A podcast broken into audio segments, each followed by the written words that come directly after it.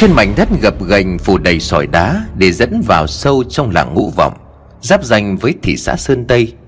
Người ta phải đi qua một bãi tha ma rộng lớn Đến hàng chục hecta. Đó là một nghĩa trang chung của cả làng ngũ vọng.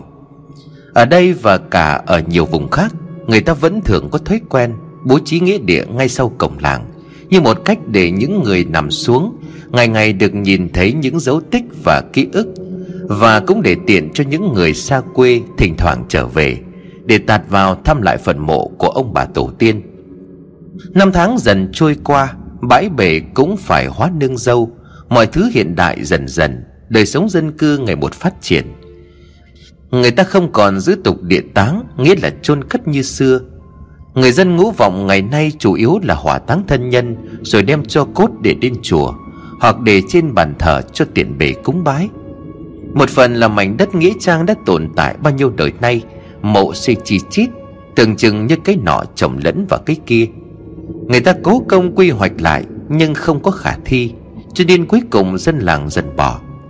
Một phần nữa vì bãi tha ma của làng bây giờ Không còn được ai coi sóc, Cỏ mọc um tùm, Thành một chỗ tụ tập cho nghiện hút rượu trẻ Sáng sáng người ta đi qua, Thấy hàng đống kim tiêm cắm vào gốc như là lông nhím.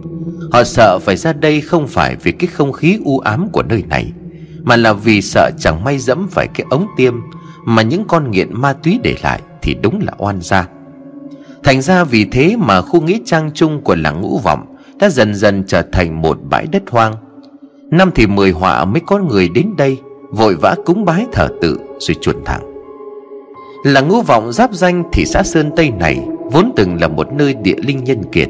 Có rất nhiều các bô lão ở trong triều, Các quan văn, quan võ xuất thân từ nơi đây. Lá dụng thì về cội, Dù có làm gì to tát trong triều đình cũ, thì đến khi khuất núi vẫn mong được trở lại nơi chôn rau cắt rốn, Nơi quê cha đất tổ để an nghỉ. Vậy nên cái mảnh đất nghĩa trang này Cũng là nơi táng hàng chục ngôi mộ quyền quý thời xưa. Chẳng qua vì thời thế loan lị Dân cư bản địa lưu lạc khắp nơi, Cho nên những phần mộ ấy cũng cứ như vậy Để chìm vào quên lãng. Không ai còn biết những gò mả đó thuộc về ai và của ai. Mảnh đất hoang tàn này chỉ còn lại những gò mả cũ, không biết duyên số đưa đẩy Hay là do bàn tay của con người tác động, Mà lại nằm dưới sự sở hữu của ông Quang. Ông Quang cũng là một người dân ở trong làng ngũ vọng, Nhưng sau những năm đất nước đổi mới Để chuyển sang kinh tế thị trường Ông Quang đã thoát ly lên thành phố để làm ăn buôn bán. Người ta không biết là ông đã đi đâu Làm những công việc gì Chỉ biết là ông giàu có lắm. Từng là con trai duy nhất trong một gia đình nghèo nhưng ông không chịu đầu hàng số phận Liên tục vươn lên bằng đủ cách. Có người nói ông Quang hồi xưa chạy hàng vào Nam Buôn lậu thuốc lá, băng đài cắt xét Có kẻ không tin thì lại nói Ông Quang chạy lên mạn ngược Đi theo những gã bường vàng sừng sò. Làm tay chân cho chúng, Không từ thủ đoạn nào, Cho nên sau này cơ nghiệp mới thành. Họ đoán già, đoán non là như vậy, Chứ không ai biết ông Quang thật ra đã đi đâu và làm những gì. Sự bí hiểm trong nghề của ông có thời làm xôn xao cả làng ngũ vọng này. Nhất là những năm đầu của thế kỷ 21 này, Ông Quang èn èn đi con xe của Liên Xô cũ về làng. Dân làng bảo nhau túa ra để xem chật cả con đường đất.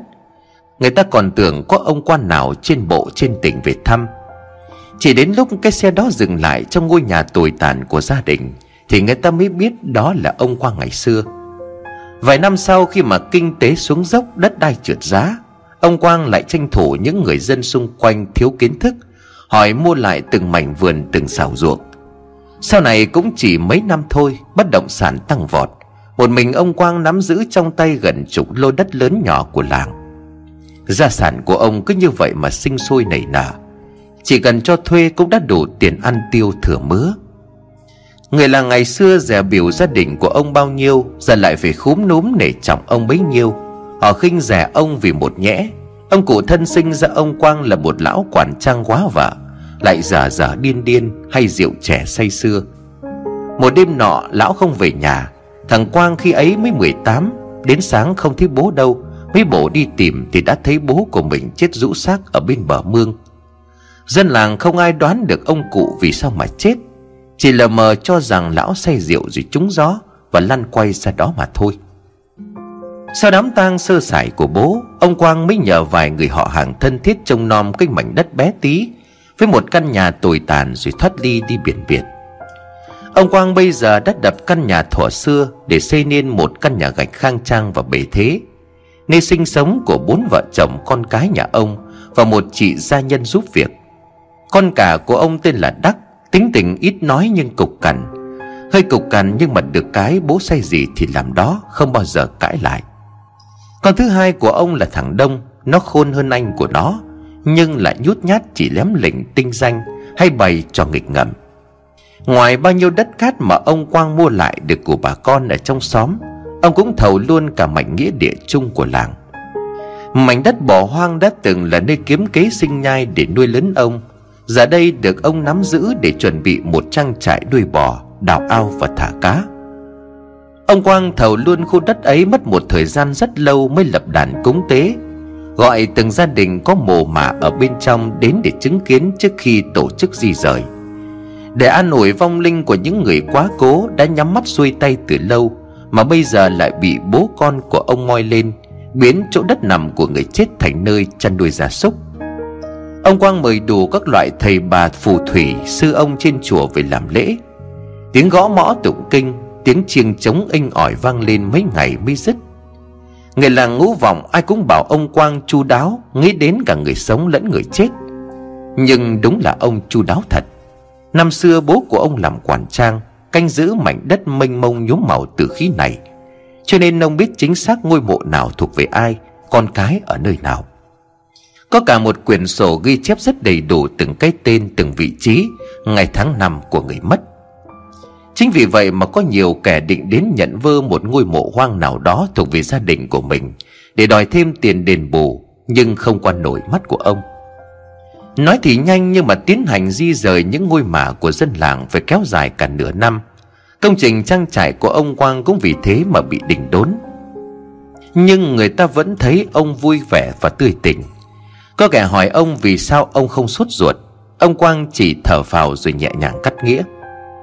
Ngày xưa, bố đẻ của tôi dở dở ương ương, Nói xin các cụ trên cao thứ tội chứ, Ông cụ chỉ uống rượu suốt ngày thôi. Thế mà dân làng vẫn thương tình, Lúc mất đi cả làng cũng xuống vào để lo ma chay. Bây giờ thì đến lượt tôi trả nghĩa, Thì làm sao vì cái sự trễ nải Mà dám tỏ ra khó chịu với mọi người? Nghe ông Quang nói như vậy Thì làm gì còn ai dám thắc mắc Về tấm thịnh tình chan chứa của ông? Nghĩa tử là nghĩa tận.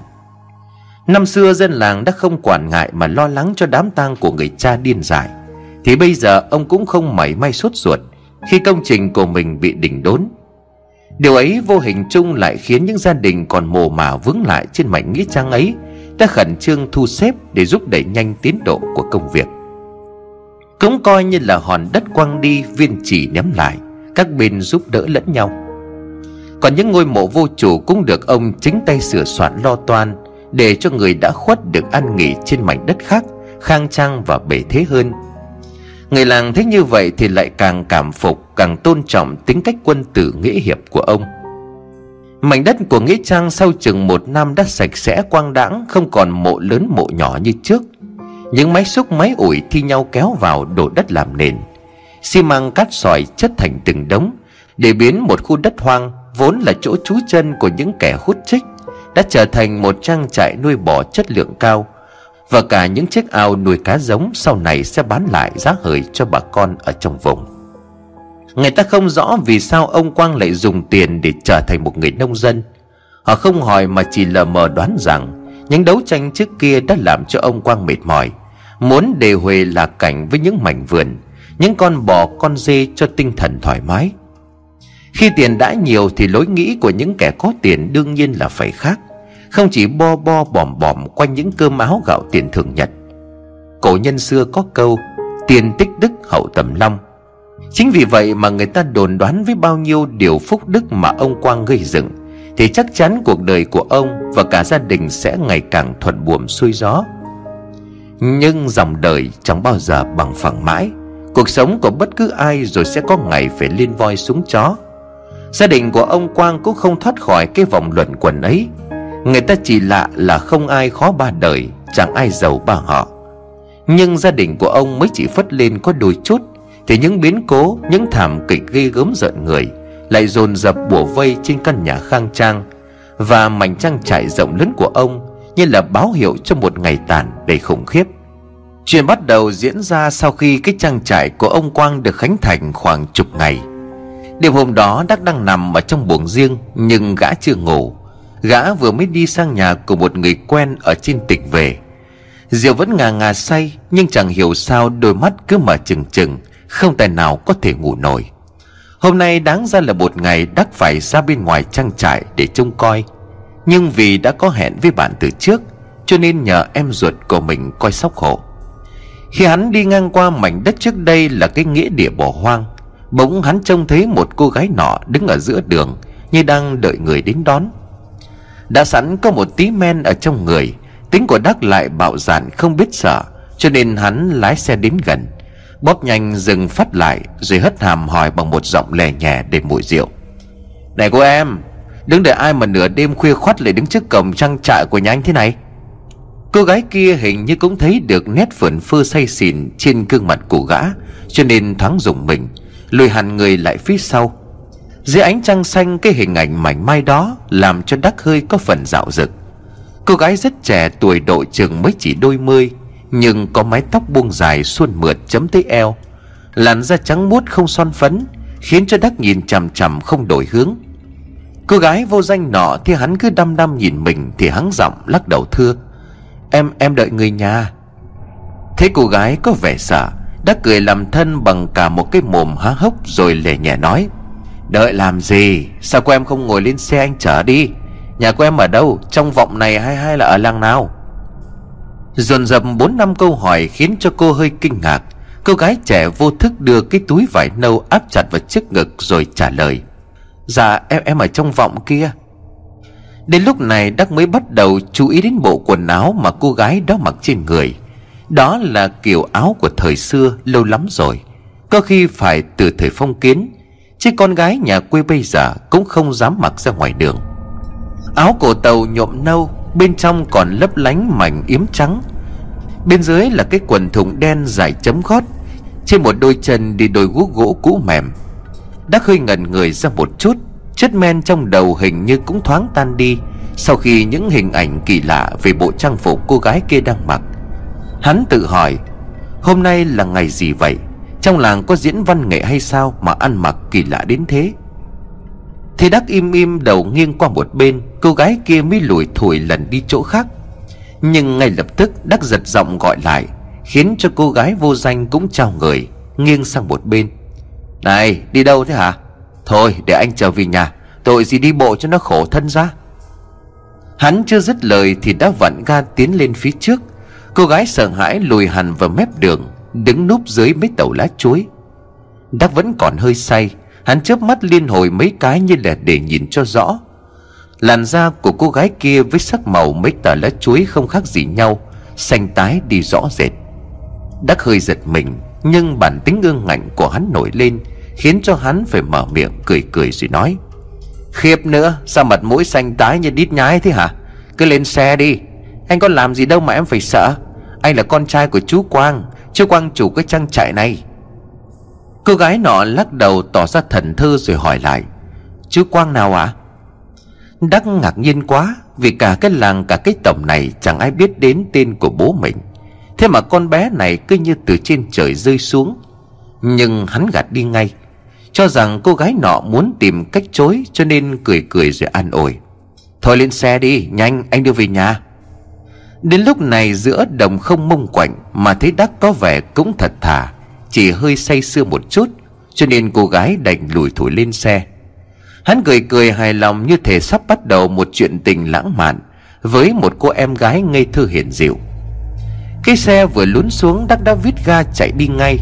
Hắn biết được cô gái kia ở cuối làng xa phải biết. Vừa đi hắn vừa thủ thỉ tâm sự đủ thứ ở trên đời. Nhưng nhất là kể về cái gia thế cái hoàn cảnh của gia đình hắn. Đương nhiên, hắn cũng không quên sự giàu có của ông già mình. Đã kể rất là say sưa, Không thèm quan tâm người con gái ngồi đằng sau Có nói gì đáp lại hay không. Nhưng đến một quãng đèn đường rất sáng Lại hắt ra từ phía sau lên trước đầu xe. Đắc mới bàng hoàng nhận ra, Phía yên sau không có ai ngồi cả. Chiếc bóng hắt xuống đường chỉ có duy nhất một mình gã đang ngồi lái. Còn cô gái kia thì lại chẳng biết biến đi đâu mất. Đắc giận mình bóp mạnh phanh tay, Cái xe gần như xoay ngược lại phía sau. Nhưng chân của Đắc vẫn chống kịp xuống nền đường, Cho nên chiếc xe gắn máy không bị đổ. Đắc kinh hãi quay đầu lại nhìn, Quả nhiên là không có người con gái nào ngồi đằng sau. Đắc đi không quá nhanh vì con đường lộn nhộn đá sỏi ổ gà, Khiến cho hắn không dám tăng tốc. Đã vậy lại có người đẹp ngồi ở đằng sau, Cho nên càng đi chậm thì càng tốt. Thế nhưng cô gái đó đã biến đi đâu? Đi chậm chậm như vậy Thì người con gái kia không thể nào mà nhảy xuống. Không kể tới việc chiếc xe như phải tải cả hai người, Cho nên cứ ì ì chạy chứ không vọt như mọi lần. Đắc giận người tái mặt giật mình. Hắn ngỡ rằng mình còn đang say, Cho nên chố mắt nhìn vào con đường u tối Nơi hắn vừa chạy xe qua. Chẳng lẽ cô gái đó đã đến nhà rồi nhảy xuống Mà Đắc không để ý? Lạ quá. Hắn cứ nghĩ trong đầu rồi bàng hoàng quay ngược đầu xe. Phóng như là bay về con đường cũ. Nhưng con lộ vắng tanh vắng ngắt không một bóng người. Đến khi dừng lại trước cổng trang trại của nhà, Đắc vẫn không thể thấy được dấu vết của cô gái kia. Một làn gió lạnh thổi bút sống lưng, Khiến cho Đắc dùng mình vì rét. Đầu của gã tê đi khuôn mặt tái nhợt. Đắc vít ga lao thẳng về nhà, Mà không để ý cái xe lại ì ì chạy, Oằn xuống như có hai người đang cùng ngồi sau tay lái. Sự cố bất thường ấy khiến cho hắn không thể nào ngủ được, Mà cứ trằn trọc rất lâu. Lăn hết bên nọ rồi sang bên kia, Vò đầu bứt tai cắt nghĩa những hiện tượng lạ lùng mình vừa gặp. Chẳng lẽ lại có ma? Hắn tự hỏi rồi lại cố tình gạt đi. Không thể nào như vậy. Thời buổi này người ta đã phóng tàu vũ trụ lên sao hỏa, Thì làm sao có những thế lực vô hình khủng khiếp như thế? Đắc bực mình vì không cắt nghĩa được sự việc vừa rồi. Hắn cau mày ngồi bật dậy toan đóng cánh cửa sổ lại, Để cho ánh trăng vằng vọc bên ngoài không hắt vào trong. Nhưng chỉ với vừa thỏ chân xuống giường khu quanh để tìm dép Đắc đã phải giật mình khựng lại.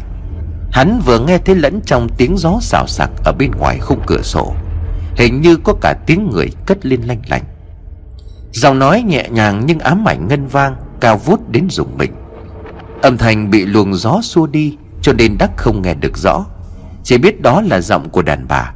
Tiếng trong nhưng mà văng vẳng, Lại lần quần xì xào âm thanh gió thổi, Càng khiến cho nó trở nên ma mị đến dị thường. Đắc ngồi im ở trên giường nghiêng đầu lắng tai nghe, Không gian xung quanh bỗng nhiên như là lặng ngắt Không cảnh của đêm đen thình lình trở nên nặng nề ngột ngạt. Trần gió ngoài cửa sổ dường như cũng bị sự ghê gớm của màn đêm chế ngự. Át hẳn đi chỉ còn lại tiếng xì xào rất nhẹ, như có ai đó đang nói chuyện âm thanh đó khiến cho đắc càng cố căng tai căng mắt ra để nghe. Rồi bất thình lình có một tiếng hét cất lên, xoáy sâu vào trong mảng nhĩ. Như thể chọc thẳng vào trong tai của đắc, khiến cho gã giật mình, lùi hẳn người lại phía sau. Mặt của hắn tái nhợt đi, mồ hôi mồ kê nhễ nhại túa ra trên vầng trán. Mồm của Đắc há lớn mà không thốt nổi một lời, Dù trong đầu những suy nghĩ rợn người Vẫn còn đang lảng vàng Ma, có phải là ma chăng? Nhưng hắn còn đang co rúm trong góc giường Chưa nổi chục giây, Thì tiếng gió ở bên ngoài lại cất lên sao xác Đắc đè tay lên ngực như để chấn tĩnh tinh thần. Hắn đưa mắt nhìn ra ngoài cửa sổ. Bên ngoài mặt trăng đã lên quá cao, Chiếu ánh sáng nhạt nhạt lạnh lùng xuống khoảng sân tăm tối, Vẫn còn đang lãng đãng hơi sương.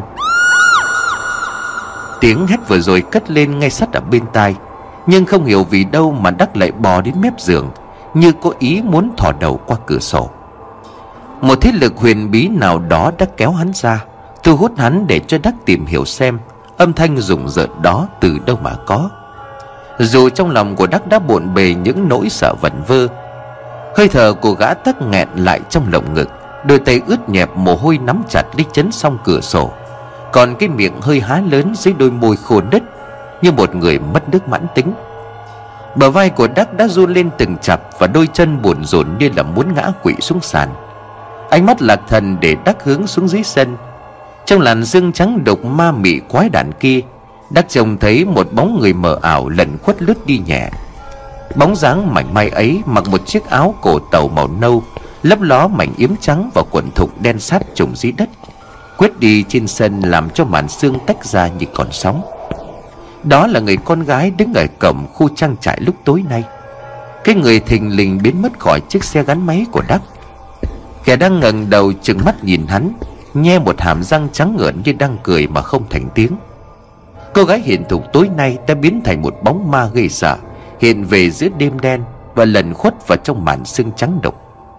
Đắc vẫn đứng vịn tay vào cửa sổ, Ánh mắt lạc thần buồn rộn cả chân tay. Một lúc sau thì hắn mới bàng hoàng lùi ra đằng sau, Rồi từ từ ngồi xuống mép giường. Đắc chưa thể nào cắt nghĩa được vì sao Hình ảnh ma quái kia lại hiện về đối với hắn. Ma hay là linh hồn của người chết Chỉ có thể hiện về với những người có thần giao cách cảm, Có giác quan thứ sáu, Hoặc là một người thân thuộc để nhắn nhủ điều gì đó cho người còn sống. Nhưng đắc đâu có liên quan gì đến vong hồn của cô gái kia. Đối với hắn, khuôn mặt của cô ta hoàn toàn xa lạ. Hơn nữa, với kiểu ăn mặc đó, Cô gái đó có lẽ phải sống trong thời phong kiến Gia đình của hắn không có ai chết trẻ. Từ bao nhiêu đời nay toàn đẻ con trai, Thì cô gái kia có thể là ai?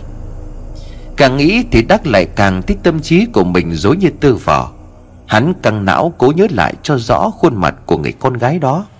Nhưng dường như càng cố gắng Thì bóng dáng khuôn mặt của cô lại càng mờ nhạt, Tan đi như một làn sương, Không thể nào hình dung ra được nữa.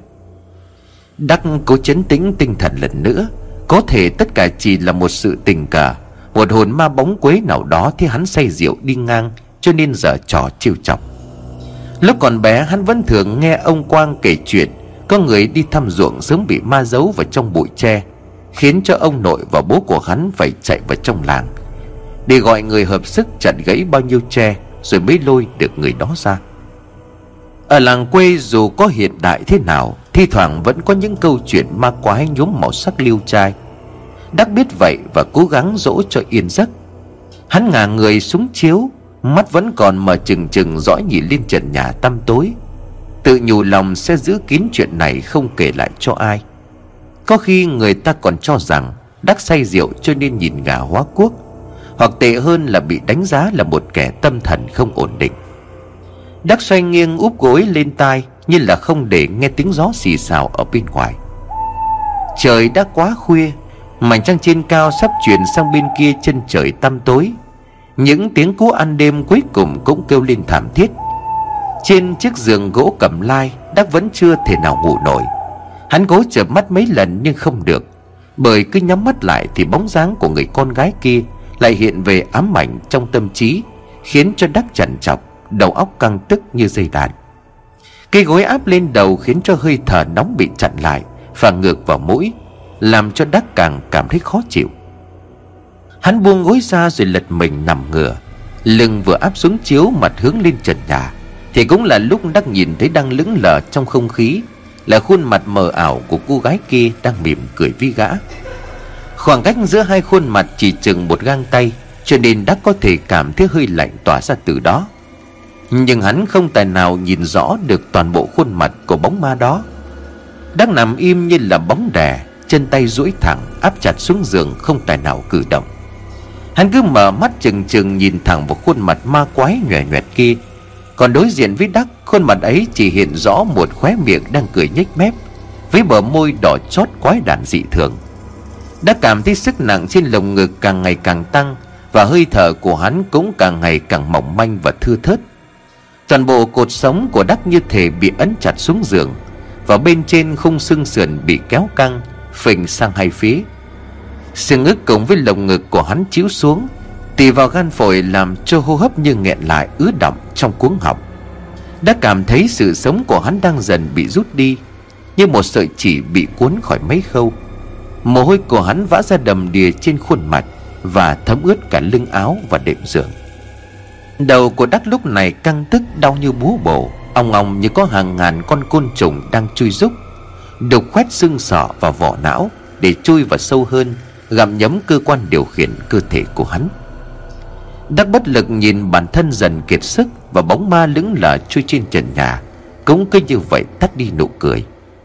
Khi đôi môi tô son đỏ tươi như máu đó khép lại, Cũng là lúc Đắc nhìn thấy rõ ràng đôi mắt của nó một đôi mắt già nua có những nếp nhăn quanh hai đuôi mắt. Hai lòng đen hơi mở đục Hình như càng lúc càng tiến gần, Sát xình xịch lại với khuôn mặt của Đắc. Rồi liên tục là những cái vỗ Với tần suất và sức mạnh tăng dần, Đi kèm tiếng nói chứa đầy sự lo lắng. Dậy Dậy đi cái thằng này, Sao lại nằm ngoài này hả con? Bây giờ thì hắn mới ú ớ bật được thành tiếng. Trước mắt của Đắc là bà Quang đang ngồi xổm chống tay trên hai đầu gối nhìn con. Còn hắn vẫn đang nằm ngửa ở ngoài sân, Chỉ mặc mỗi chiếc quần đùi xà lòn Cây xe máy vừa được ông Quang dựng nên, Vừa làm ông vừa chửi. Cái tổ cha nhà mày chứ đi đứng cái kiểu gì thế hả? Uống rượu ở đâu vào mà để để để cái xe nó đổ cả vào người thế này? Đắc ngơ ngác ngồi dậy, Tay đưa lên gãi đầu không hiểu chuyện gì đã xảy đến. Hắn lấy nốt tay còn lại Quệt hàng nước mắt dãi đã khô bết trên khóe miệng, Rồi ngần người ra như không tin được vào mắt của mình. Rõ ràng hôm qua Đắc đã trở về nhà lên buồng ngủ rồi cơ mà. Tại sao giờ này lại nằm chồng chơ ở giữa sân, Áo quần thì không có? Cả cái xe máy đè vào người không đau đớn gì, Nhưng thảo nào khiến cho gã không sao mà ngồi dậy nổi. Nhưng tự nhiên hắn tươi tỉnh hẳn ra, Quả quyết rằng cô gái mình nhìn đêm qua Chỉ là một tình tiết trong chuỗi ác mộng kinh hoàng hắn chuốc lấy vì say rượu. Đắc lật đật lên trên nhà không thèm trả lời bố mẹ. Nhưng khuôn mặt cực kỳ hớn hở như vừa chút bỏ được gánh nặng ngàn cân Đang đè lên trên lồng ngực. Cả ba người đều không ai nhận ra sự kỳ lạ vừa diễn ra trước cửa nhà. Một kẻ chỉ ngà ngà say mà đã ngủ quên, Bị xe đè lên ngực. Hai ông bà đã trung tuổi làm sao ngủ say đến nỗi, Cả cái xe máy và thằng con trai ngã vật ra sân Mà lại không nghe thấy gì. Một lúc sau thì Đông trở về nhà. Gã phải trông trang trại nuôi bỏ cho ông anh đi chơi cả tối cho nên có vẻ hậm hực lắm. Vừa dừng xe vào trong sân Thì bà Quang đã lắc đầu chán nản mà nói, Mày biết cái thằng kia tối qua đi uống rượu ở đâu không? Mà nát ba nát bát thế hả con? Đông hơi ngạc nhiên Bởi đắc tử lượng khá cao, Không dễ gì mà say rượu, Nhưng lòng vẫn còn hơi khó chịu Vì bị ông anh bắt trong nhà để bỏ đi chơi, Cho nên Đông chỉ hậm hừ một tiếng Rồi không trả lời mẹ. Hắn vùng vằng bỏ lên trên nhà Tối qua ngủ ngoài trang trại đầy mũi Mà lại chẳng có màn, Cho nên Đông chẳng chọc cả đêm lăn qua lăn lại. Hắn phải về nhà để đánh một giấc ngủ bù lại hôm qua. Lúc đi qua cửa buồng của anh trai, Hắn đã dạo bước nhưng bỗng nhiên đông khựng lại. Cúi đầu đi xuống, Nhặt từ dưới đất lên một cái châm cài ở trên tóc. Hắn mở to đôi mắt rồi bàng hoàng tự hỏi, Sao nó lại có ở đây? Chuyện đắc say rượu ngã xe ở giữa sân nhanh chóng chìm đi Giữa những bộn bề lo toan của cuộc sống. Hắn cũng vội quên ngay vì đàn bò ở trang trại mua về thì cứ thi nhau lăn ra mà ốm. Giống bò này rất khỏe, Con nào con nấy khi vận chuyển về cũng săn chắc và to cao. Cả mấy con bê cũng tỏ ra nhanh nhẹn hiếu động. Ấy vậy mà không biết vì sao thời gian gần đây, Chúng lại bỏ ăn bỏ uống, ù lì cả ngày ở trong buồng Mà không chịu ra ngoài như mọi bữa. Thậm chí hai anh em của Đắc và Đông có lần cố sức kéo một con ra thì bị nó lồng lên suýt dẫm chết cả hai. Chúng sợ quá không dám lôi bò ra bên ngoài nữa, Nhưng hai gã cũng lờ mờ cảm nhận được rằng Đàn gia súc trong trang trại này hình như sợ hãi một điều gì đó, Cho nên chỉ du rú ở trong chuồng, Không dám ra ngoài nữa. Kinh hãi nhất là cứ khi trời chập choạng tối, Lúc bò lại giống lên như là bị ai đó chọc tiết, Kêu lên những tiếng vẩn vẩn trầm đục âm vang trong đêm trường vắng lặng. Khiến cho ai nghe thấy cũng đều phải giật mình kinh hãi, Lạnh bút cả sống lưng. Ông Quang biết chuyện mời về không biết bao nhiêu bác sĩ thú y, Chuyên gia chăm sóc bò trên lâm trường Mộc Châu để tìm hiểu, cắt nghĩa nguyên nhân. Nhưng họ đều bó tay, Không tài nào lý giải được vì sao Lúc bò tự nhiên bỏ ăn bỏ uống, Chỉ chui rúc mãi trong nhà rồi quây lưới. Hai vợ chồng của ông Quang cứ đờ mắt nhìn từng con Từng con một trở nên gầy yếu và sơ xác. Chỉ còn lại mỗi da bọc xương. Chú bò đáng giá mấy trăm triệu, Giờ này đã trở thành một lũ phế vật. Thịt không được thì cũng bán chẳng ai mua. Người làng biết chuyện cho rằng Có một bệnh dịch gì đó đang xảy ra Trong khuôn viên của trang trại. Nhưng mấy người có kinh nghiệm Ở trong vùng thử đến kiểm tra, Thì thấy lũ gia súc này vẫn được chăm sóc tốt. Từ cỏ tươi cho đến thức ăn khô Và cả nguồn nước cung cấp cho trang trại này Đều đã được kiểm tra kỹ lưỡng ấy vậy mà không hiểu sao lũ gia súc cứ ngày một yếu dần. Có ông hàng xóm gần nhà của ông Quang thích tiếc của Gà ông bán lại cho giá rẻ để mang về thịt. Ông Quang cả mừng đồng ý ngay. Nhưng lạ quá, Con bò chuyển về chuồng mới thì lại bắt đầu ăn uống một cách bình thường, Thậm chí còn ăn nhiều hơn những con khác. Người làng xóm và cả ông Quang đều chẳng hiểu gì cả. Chỉ thấy con bò ốm mo còm cõi ngày nào, Giờ lại bắt đầu trở nên hồi sức, béo tốt như thường. Ông Quang bán giá rẻ cho nên cũng hơi tiếc. Thế nhưng mà ông đành chấp nhận nhìn cái vốn mấy trăm triệu của mình, Hóa giá rẻ như là không, Chuyển sang tay của người khác. Thế lũ bò như vậy thì ông cay đắng bán dần bán mòn cho người chủ mới. Và lũ bò ấy cứ hãy chuyển đi nơi khác Thì lại trở nên khỏe mạnh bình thường. Cả người mua lẫn kẻ bán đều chẳng hiểu nổi, Có chuyện gì đang xảy ra Với lũ gia súc kỳ lạ này. Chuyện kỳ lạ không dừng lại ở đó. Nhưng mà lần này không xảy đến với lũ gia súc Hay là đứa con cả của ông Quang Mà lại diễn ra với Đông. Hai em của hắn cứ thay phiên nhau trông coi trang trại, Vì ông Quang muốn tiết kiệm chi phí nhân công Và nhất là không muốn để cho người ngoài có quyền cai quản trang trại gần bạc tỷ của ông. Đồng hôm ấy cũng như mọi bữa Phải ở lại trông coi trang trại của gia đình. Từ nhà của hắn đến khu đất này chỉ độ chừng hai cây số, Con đường không xa bao nhiêu nếu thích có thể đi đi lại lại, Nhưng Đông không muốn vậy. Hắn hay nghịch ngầm cho nên thích ở lì trong trang trại để chế tạo mấy khẩu súng hơi bắn chim và bắn chuột. Đêm nay cũng như vậy, Hắn đang hí hoáy sửa cái van bơm gắn sau bắn súng, Thì đột nhiên trang trại đó mất điện.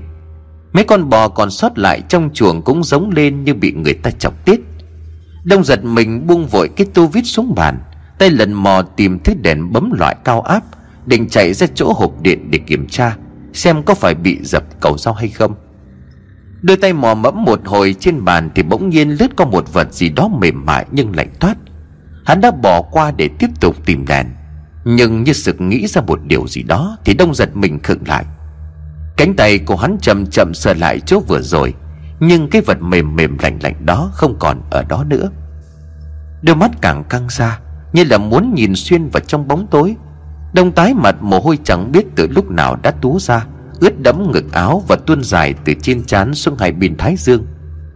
Vật kỳ dị mà hắn vừa vô tình chạm phải có một hình dạng như thể một bàn tay, một cảm giác kinh hãi khủng khiếp bùng lên, khiến cho hắn nhảy bật ra đằng sau, Hướng chân vào cái ghế đầu, ngã lăn cảnh ra đất.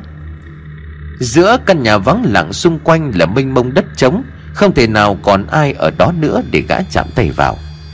Bóng đèn lại bật sáng, Nhưng mà chớp tắt liên hồi như là những gì đã xảy ra trong các bộ phim kinh dị. Gió ở đâu đó lùa vào hất tung cả khung cửa sổ, Khiến cho nó đập ầm ầm vào bên bờ tường bên cạnh. Lẫn trong tiếng gió rít lên giận dữ, Đàn bò bên ngoài chuồng lại bắt đầu giống lên thảm thiết, Càng khiến cho không gian nhốm một màu kinh hoàng rùng rợn. Đông muốn tung cửa chạy trốn khỏi đây, Nhưng một bên chân mắc vào thành ghế đầu, Rút mãi mà không ra. Hắn liên tục quẫy đạp hòng đá văng chiếc ghế chết tiệt đi xa, Nhưng không thể. Cái bóng điện treo trên trần nhà bị gió thổi cứ đung đưa qua lại, Và càng lúc càng nhanh như có người đánh đu ở bên dưới.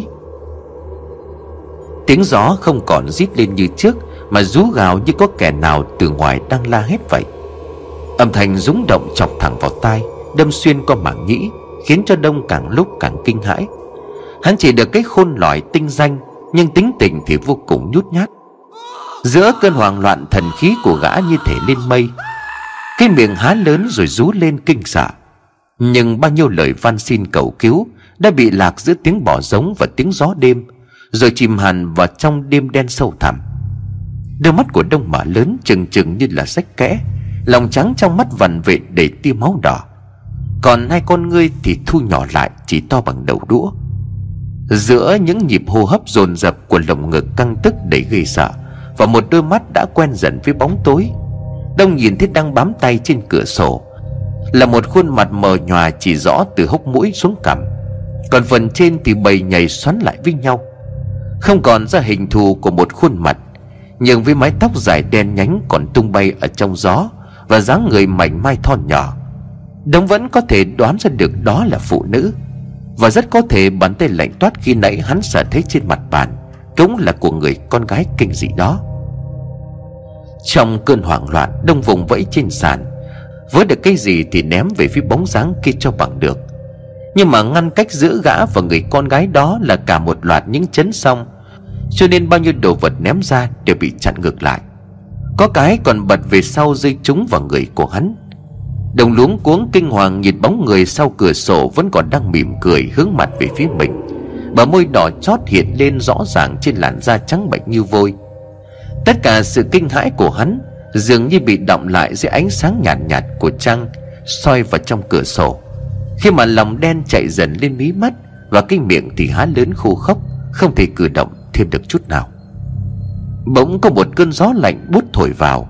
Một lần nữa hất tung khiến cho cánh cửa sổ đóng sập vào bên trong.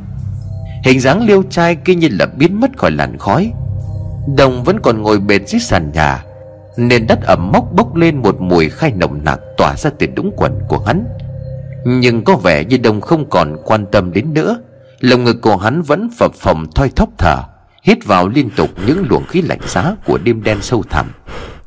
Giữa không gian chứa đựng sự hãi hùng khủng khiếp này Đông cảm thấy xung quanh của mình Chỉ có bóng ma ghê sợ vừa rồi, Và cả mảnh đất nơi trang trại của gia đình tọa lạc Đang hiện dần lên những thế lực của những vong hồn Đã nằm lại nơi này cả ngàn năm trước đó.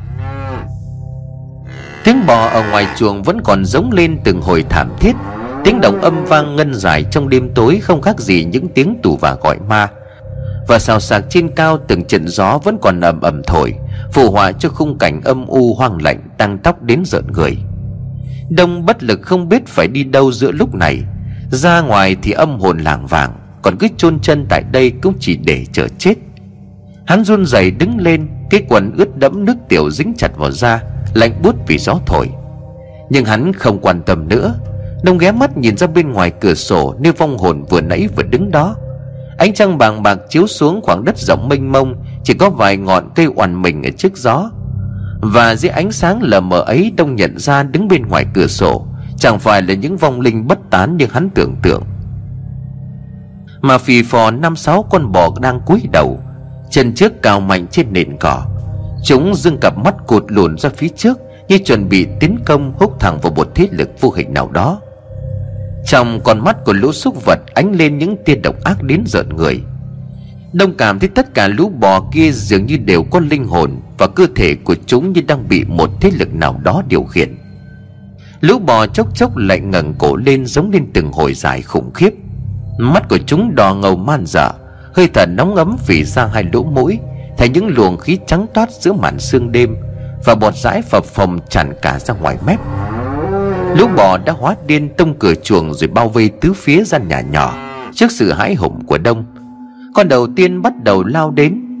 Tiếng móng guốc giã trên nền đất ẩm thình thình như là chống trận, Làm cho những con còn lại cũng hòa theo, Nhào lên chạy ầm ầm như một đoàn tàu hỏa.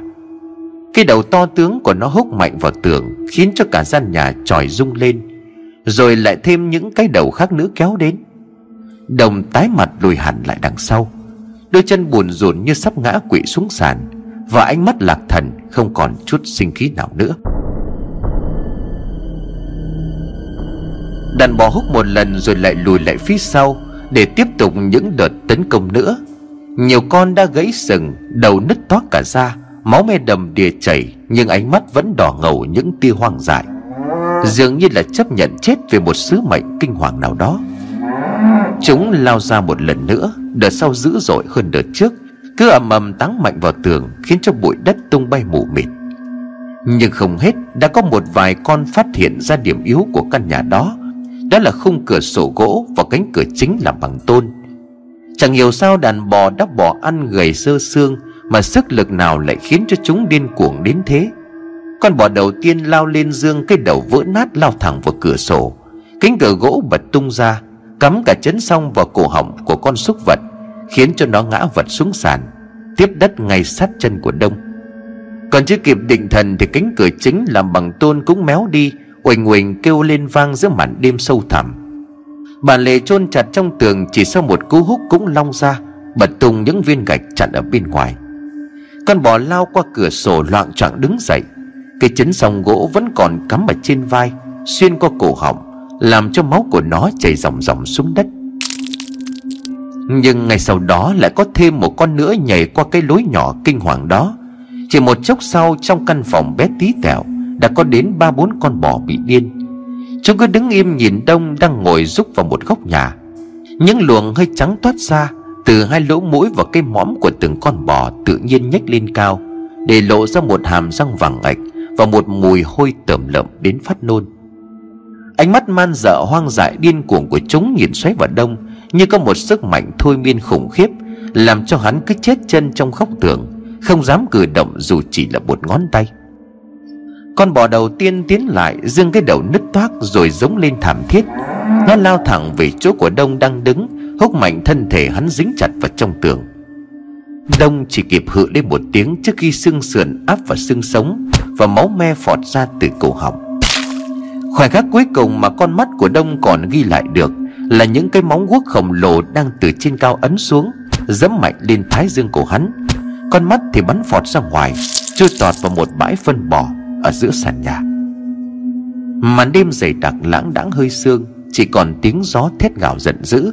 Hòa quyện với tiếng giống man dại của lũ bò điên Đang giày xéo nát bét một kẻ xấu số tận mạng Đang nằm trong căn tròi bé tí. Quang cảnh gây rợn của miếng thịt người băm nhuyễn Chắc không cần phải tả cho thêm phần kinh dị. Người ta sáng đi làm đồng sớm Thấy căn nhà tròi xung quanh tường bê bít máu, Vôi vữa gạch đá rơi rụng lả tả, Như vừa bị oanh tạc bởi một trận mưa bom. Ở bên ngoài nền đất la liệt những xác bò nứt toác đầu, Phọt óc chết. Họ kinh hãi quá vội vàng chạy về nhà báo tin cho ông Quang. Gia chủ và hàng xóm láng giềng gấp rút kéo nhau ra. Người ta còn dùng mình sợ hãi gần như là phát mửa Khi thấy cái xác bị bỏ dẫm đến nát bét của Đông nằm trên sàn gạch. Xung quanh hắn vẫn còn vài con bò còn sống. Chúng đã trở lại dáng vẻ hiền lành thường nhật. Dường ánh mắt vô tội nhìn những kẻ đang tái mặt dùng mình đứng trước. Không ai có thể tưởng tượng nổi việc gì đã xảy ra vào đêm hôm trước, Vì tất cả những người sống gần đó Đều không ai nghe thấy bất cứ một tiếng động nào, Vì trận gió đêm qua là quá lớn. Hai vợ chồng của ông Quang nằm vật ra đất ngất lịm trước cái xác nát bét của Đông. Đắc đứng gần bên cũng phải lặng người ướt nước mắt vì thương cho em trai tuyệt số. Không chỉ gia đình của ông Quang mà chính những người hàng xóm láng giềng, Dù không thân thích cũng tỏ ra kinh hãi và lẫn thương xót. Bởi đối với họ, đây là lần đầu tiên Họ phải chứng kiến một cái chết khủng khiếp kinh hoàng đến độ ấy. Nhiều người chỉ mới nhìn vào thi thể hay là nói đúng hơn là bãi thịt của Đông. Đã ôm miệng chạy ra ngoài nôn thốc nôn tháo. Những kẻ khác thì vững dạ hơn, Nhưng cũng không giấu nổi sự bàng hoàng Trước một cái chết rùng rợn Gây gớm đến như vậy.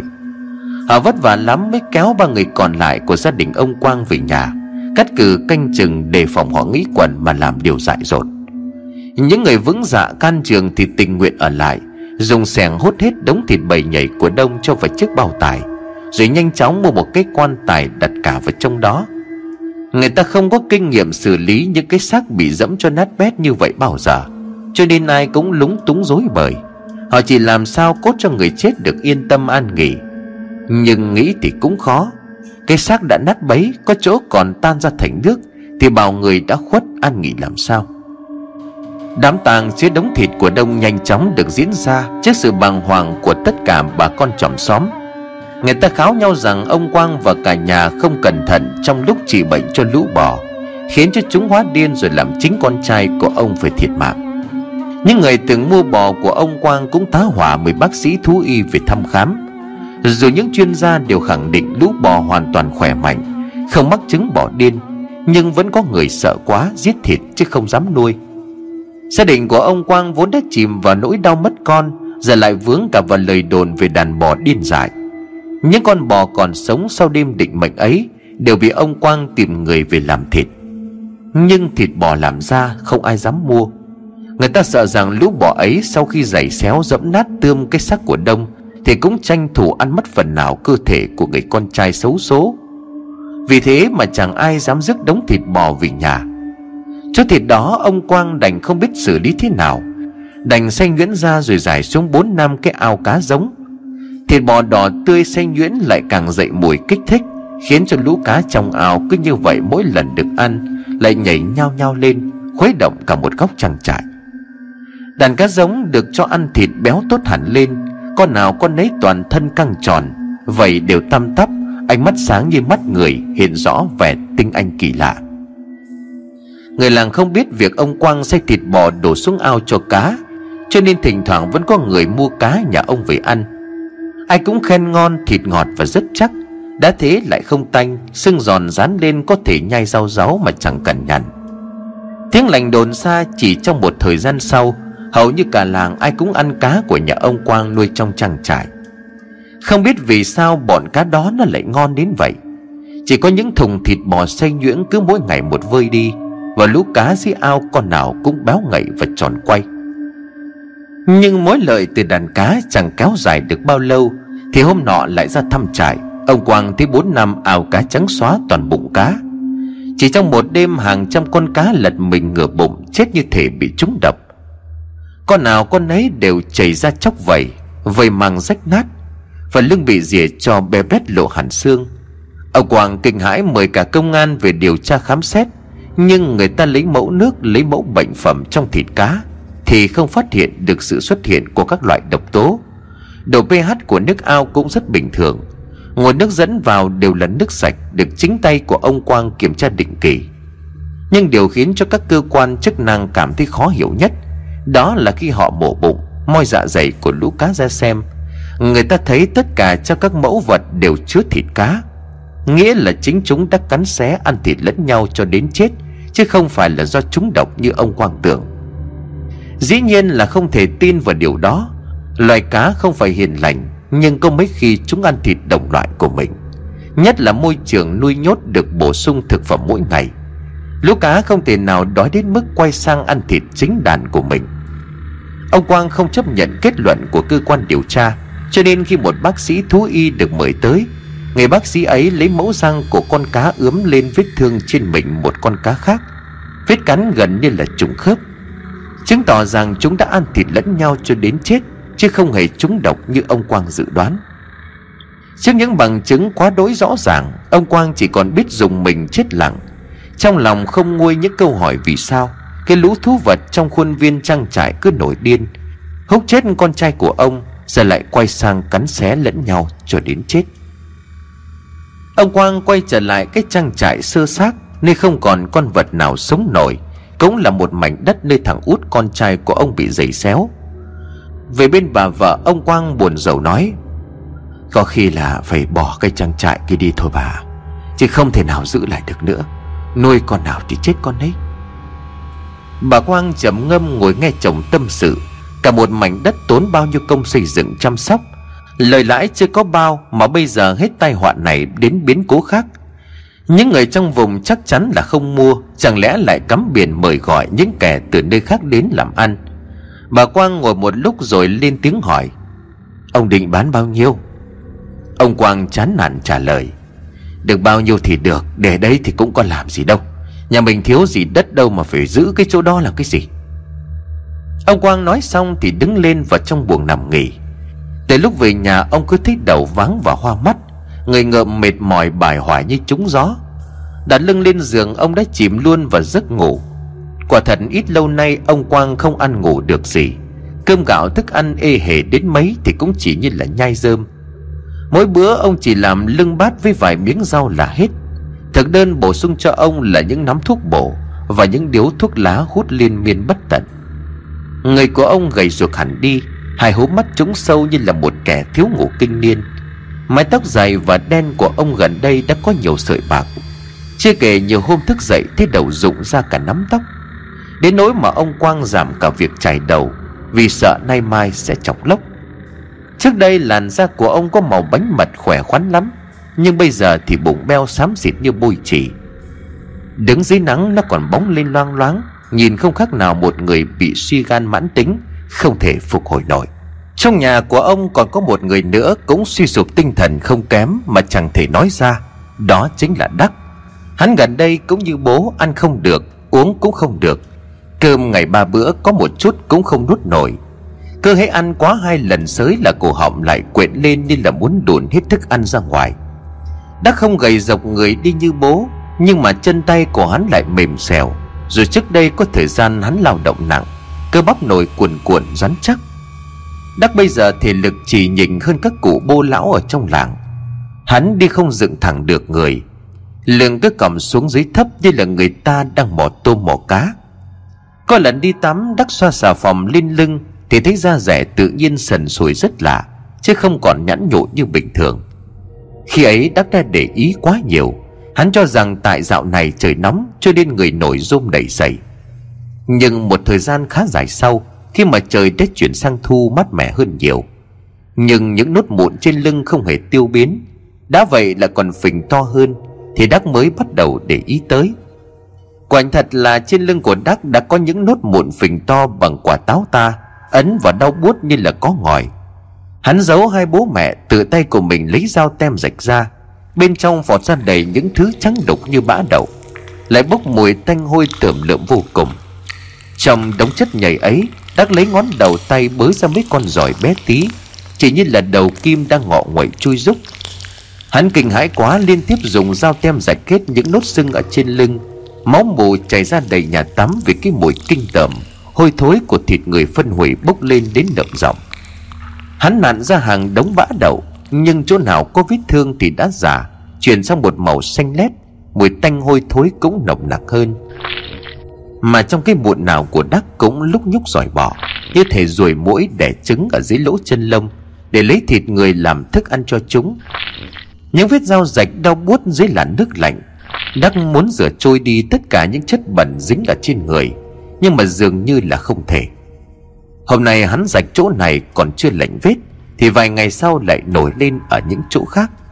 Lúc đầu mụn chỉ có ở trên lưng, Sau đó lại lan ra cả bụng, Cả ngực. Quần áo mặc vào người lại nổi cộm hẳn lên. Đau buốt như có ai đó chọc kim vào trong thịt. Một ngày nọ, trong lúc ăn cơm, Thì bà Quang đang tự nhiên ăn uống Thì bỏ đôi đũa xuống, Khịt khịt mũi rồi nhăn mặt quay đi. Ông Quang thấy vợ như vậy Thì cũng bắt chước làm theo rồi cũng tái mặt, Dùng mình mà lớn tiếng hỏi, Chết thật đấy, Sao lại có mùi chuột chết ở quanh đây? Chỉ có đắc là không người thấy gì, Hắn ngẩng đầu lên, Bắt chước cả nhà rồi ngơ ngác. Quay sang phía bố rồi hỏi, Mùi gì á sao sao con không có người thấy Ông Quang nghe con nói Thì bất giác quay đầu sang, Nhưng bất thình lình ông lùi vội ra đằng sau, Xua xua hai tay vào không khí, Như để đuổi một con ruồi trong tưởng tượng. Vừa làm ông vừa quát, Thằng kia, Mày không đánh răng hay sao? Sao mồm mày thối thế hả? Bà Quang hình như cũng nhận ra sự bất thường của thằng con cả, Quay sang nhăn mặt trách Thì chết rồi con, sao mày ở bẩn thế hả? Mồm thanh niên gì mà ôi như cóc chết thế? Đắc đương nhiên đã không ngửi thấy chính hơi thở của mình, Nhưng hắn vẫn còn ngơ ngác bẩn thần, giơ tay ra rồi hả hơi vài cái. Không có gì, Mọi thứ vẫn bình thường, Hắn cao mày và khẽ gắt. Bố mẹ nói chuyện buồn cười thật đó, Làm gì có cái mối gì, Ông bà chỉ vẽ chuyện là giỏi thôi. Ông Quang thấy con gắt thì cũng gắt theo, Buông bắt đũa mà nói, Hãy ương ngạnh thì hả con Rõ ràng cả hai chúng ta đều thấy mày bị hôi miệng mà còn cãi. Ông chưa kịp dứt lời thì Đắc đã đưa tay lên hà hơi thêm lần nữa. Nhưng mà lần này hắn thở ra quá mạnh, Tay chưa kịp che ở chiếc miệng thì hơi đã bật ra ngoài. Bắn cả nước bọt xuống mâm Và bắn luôn vào bát nước mắm một con sán dài bằng cả găng tay. Trắng ngợn đến dùng mình ngọ nguậy trong bát nước chấm. Hai vợ chồng ông bà Quang kinh hãi giật mình, Đứng bật người dậy. Họ há mồm nhìn thằng con trai cả. Đã cũng kinh ngạc không kém, Trợn tròn đôi mắt nhìn con sán đang lồm ngộm Bò từ bát nước mắm ra ngoài mâm. Rồi hình như không nhịn được sự tởm lợm trào lên từ cuống họng, Đã gập người nôn khan từ cổ họng ông ngọc chui ra hàng vốc sán dây trắng ẩn. Con nào con đấy béo ngậy, Tròn lằn lúc nhúc. Lồm nhộm chui ra từ trong miệng, Như thể đắc vừa ăn một bát bún, Nhưng bị sặc ngược ra ngoài. Sán chui ra ngoài từ trong cổ họng, Tràn đầy trên nền đất. Bắn cả vào mâm cơm Dính đầy trên quần áo tóc tai của đắc. Có vài con chắc vì sức nôn của dạ dày thực quản quá lớn, Cho nên phọt ra cả từ mũi. Thòng lòng rồi đến cả găng tay, cứ lùng là lùng lẳng, trôi ra ổng ọc hai vợ chồng của ông bà quang không thể kiềm chế hơn được nữa, vì phải tận mắt chứng kiến một cảnh tượng hãi hùng. Tờm lợm đến như vậy, họ cũng gặp người chạy vội ra ngoài sân, che miệng và nôn thốc nôn tháo nhưng không ai ngờ từ cổ họng của ông quang cũng ổng ngọc tuôn ra một đống sán dây, không khác gì lũ ký sinh từ bụng của đắc. Những tưởng chỉ có đắc có lũ giỏi bỏ ấy ở trong người, nhưng mà ông quang cũng gặp tình cảnh khủng khiếp không kém gì con trai. May mắn trong gia đình chỉ có bà quang là có vẻ an toàn. Bữa cơm trộn sán dừng lại ở hai ba bãi nôn kinh tởm lẫn mặt xanh mặt vàng và cả những con ký sinh trùng gây sợ. Cả ba người ngẩng mặt quẹt mép nhìn nhau Tái mặt kinh hoàng như vừa từ cõi chết trở về. Họ nhìn đống sán dây đang bỏ lung nhúc trên nền gạch, Trên mâm cơm và toàn thân run rẩy. Gia đình giàu có sống rất hợp vệ sinh, Nhưng không hiểu vì sao lại gặp phải biến cố tưởng lợm đến thế. Họ không cắt nghĩa được, Chỉ biết được rằng cả nhà phải kéo nhau lên bệnh viện nhiệt đới Để kiểm tra tổng thể một lần. Quả nhiên thì người ta lập tức cắt nghĩa được lý do mà ông Quang và người con cả ăn uống thất thường. Là bởi lẽ trong dạ dày của họ đã có một ổ sán khổng lồ, Sán chui xuống cả trực tràng lòi cả ra ngoài hậu môn. Đắc thì thê thảm hơn ông bố, Lũ sán chui vào máu bỏ khắp cơ thể, Rồi nổi cộm lên ở trên da thành những khối u bã đầu Trong những cục u đó là trứng sán sống cộng sinh với các loại vi khuẩn, Mồ hôi ở lỗ chân lông, Ăn thịt người mà phát triển. Hai bố con mất gần cả tháng trời nằm viện Mới có thể đẩy hết chỗ sán dây ra bên ngoài. Với hàng chục loại thuốc tây đặc trị Và một vài cuộc phẫu thuật quan trọng. Những người biết chuyện và chính gia đình của ông Quang Cũng không thể cắt nghĩa được tại sao Ông và người con trai lại phải nhiễm phải căn bệnh ghê sợ đến thế. Nhưng là một điều là bà Quang dù sống cả hai người, Ăn cơm cùng mâm, Nước dùng chung một bể Thì lại bình an vô sự. Dường như là mọi điều tồi tệ Chỉ xảy ra với đàn ông trong căn nhà ấy. Một đêm nọ sau khi ra viện được khoảng một tuần, Thì Đắc đang nằm ở nhà để tiếp tục dùng thuốc để đặc trị. Hắn đang phải chịu đựng hàng loạt những triệu chứng, Những tác dụng phụ của thứ thuốc tây đang uống. Đau đầu khó ngủ. Nhưng dù sao thì còn đỡ hơn Là có hàng ngàn con sán chui rúc ở dưới da Hay là đục khoét ở trong dạ dày. Đắc bò dậy khỏi giường lao ra bàn uống nước. Hắn bị khô họng vì thứ thuốc tây diệt đi trứng sán. Người của Đắc vẫn còn uể oải mệt nhoài Và cơ bắp thì vẫn mềm oặt Chưa thể phục hồi lại sau khi lũ giỏi bọ, sán dây gặm nhấm. Căn phòng không bật điện Nhưng mà đã quen với cách bài trí, Cho nên là nhắm mắt hắn vẫn có thể biết được cốc nước đang để đâu. Đã không cần nhìn, cứ thế đổ nước vào trong cốc Rồi cầm cả lên tu một hơi cạn sạch. Nhưng nước còn chưa chui vào cuống họng, Hắn đã thấy lúng búng trong mồm có gì đó cựa quậy. Làn da trơn tuột dính nước và rớt rãi liên tục khô khoáng ở trong khoang miệng, Luồn cả xuống dưới lưỡi, Khiến cho Đắc dùng mình ọe trả vào trong cốc nước. Hắn bật đèn lên để xem mình vừa nuốt phải cái gì. Nhưng khi đèn vừa mở sáng Thì Đắc cũng kinh hãi tái người. Trong cốc nước là một con thạch sùng trắng ngợn đã đứt mất một đoạn đuôi, Mà khả năng cao là phần đuôi ấy đã bị Đắc nuốt vào trong bụng. Hắn gặp người nôn khan nhưng mà không phọt ra được gì. Lúc ngẩng đầu lên thì con thạch sùng kia đã biến mất từ lúc nào. Nhưng trong chiếc cốc ánh lên một tia sáng kỳ lạ.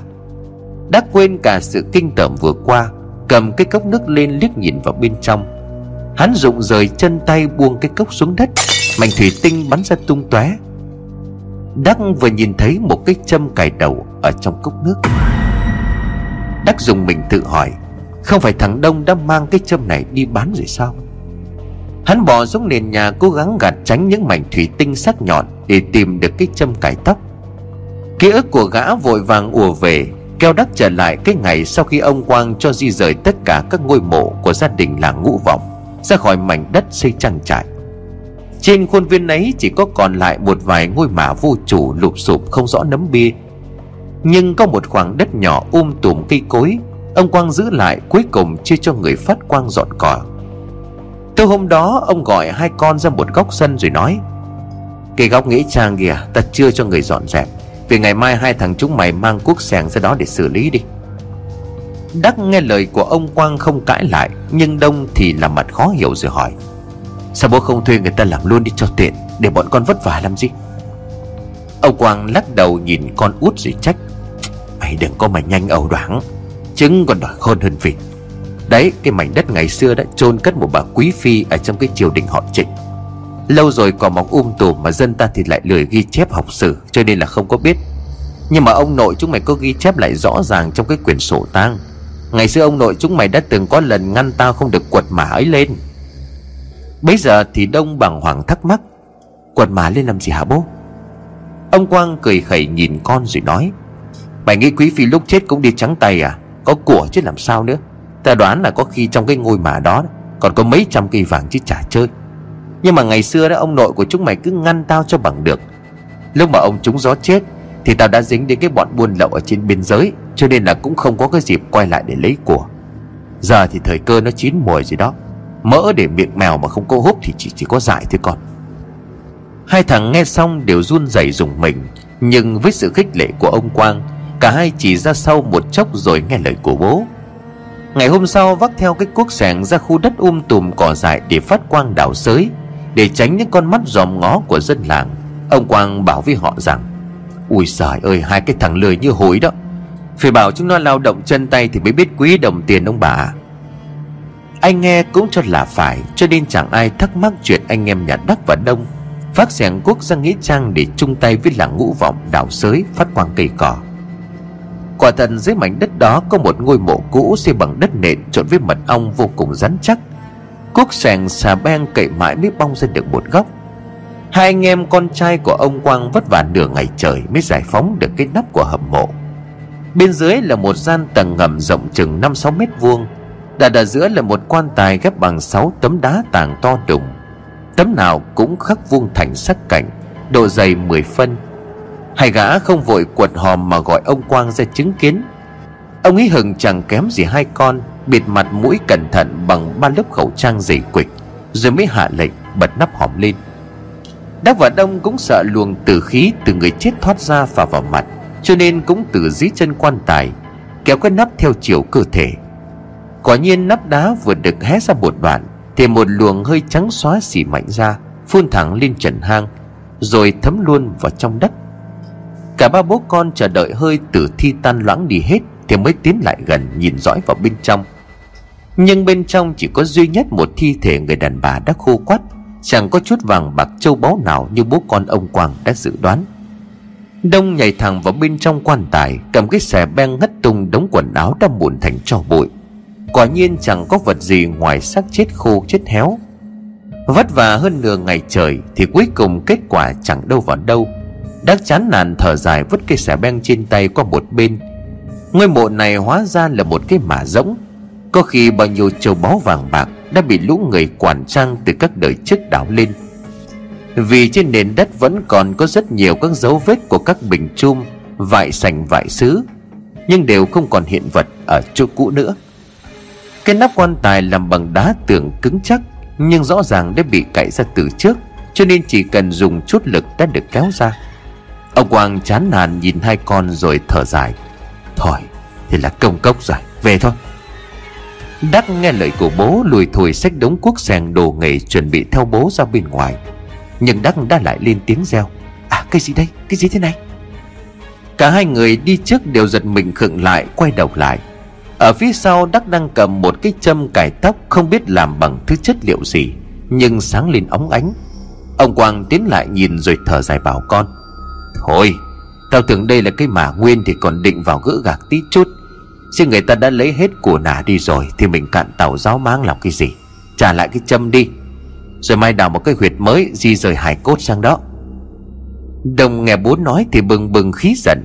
Nó đã vất vả cả ngày trời ở đây Để đào lên một cái mả chẳng có gì để lấy. Giờ này nhặt được cái châm tóc thôi Mà ông già lầm cầm cũng bắt trả lại. Thế là cái kiểu mẹ gì? Hắn tự nghĩ rồi trợn mắt há mồm rồi nói, Không, chẳng có việc gì phải trả lại cả. Đã lăn lộn cả ngày thì cũng phải có kết quả chứ. Nói dứt lời, Đông co chân đạp một cái thật mạnh lên đầu của cái xác, Khiến cho hộp sọ nứt toác vỡ vụn, Chỉ còn từ mũi kéo xuống sưng hàm. Ông Quang kinh hãi tái mặt nhìn con, Rồi căng thẳng giơ tay chỉ thẳng mặt Đông mà mắng, Ai cho mày mạo phạm người ta thế hả? Đã định lấy của rồi thì cũng phải tôn trọng người chết chứ. Đông nghe bố mình nói như vậy, Chỉ cười khẩy không đáp tê vẫn nắm chặt cái châm cải tóc khư khư không trả lại. Đắc nhìn em mặt hơi tiếc nuối, Nhưng hắn nháy mắt với Đông rồi nói, Bố nói phải đó, chú trả lại đi. Đồng hiểu ý của anh, Nhưng vẫn ra vẻ hậm hực, Rồi nó cúi người xuống giả vờ cắm lại cây châm Và cái hộp sọ vỡ vụn của người đã khuất, Nhưng bí mật lại nhét vào túi áo. Ông Quang tưởng con đã trả lại đồ cho chủ cũ Thì cũng yên tâm quay đi không hề ngờ rằng chưa ra khỏi khu mộ, Đông đã rụi món đồ người chết ấy vào tay của anh trai, Nhờ đắc cất hộ. Thời gian sau nó sẽ lấy đi mang bán. Đến khi về nhà vài ngày thì đắc trả lại cái châm cho em, Nhưng công việc ở trang trại về sau cũng bộn bề, Cho nên không để ý xem Đông đã mang cái châm đó đi bán hay chưa. Đến hôm nay khi mà cái châm trong cốc nước Thì hắn mới vỡ lẽ ra mọi chuyện. Đã cả gan trộm đồ của người chết Còn dẫm nát hộp sọ của người ta. Cho nên Đông đã phải chịu cảnh giày xéo dưới chân Của bốn năm con bò điên cũng phải.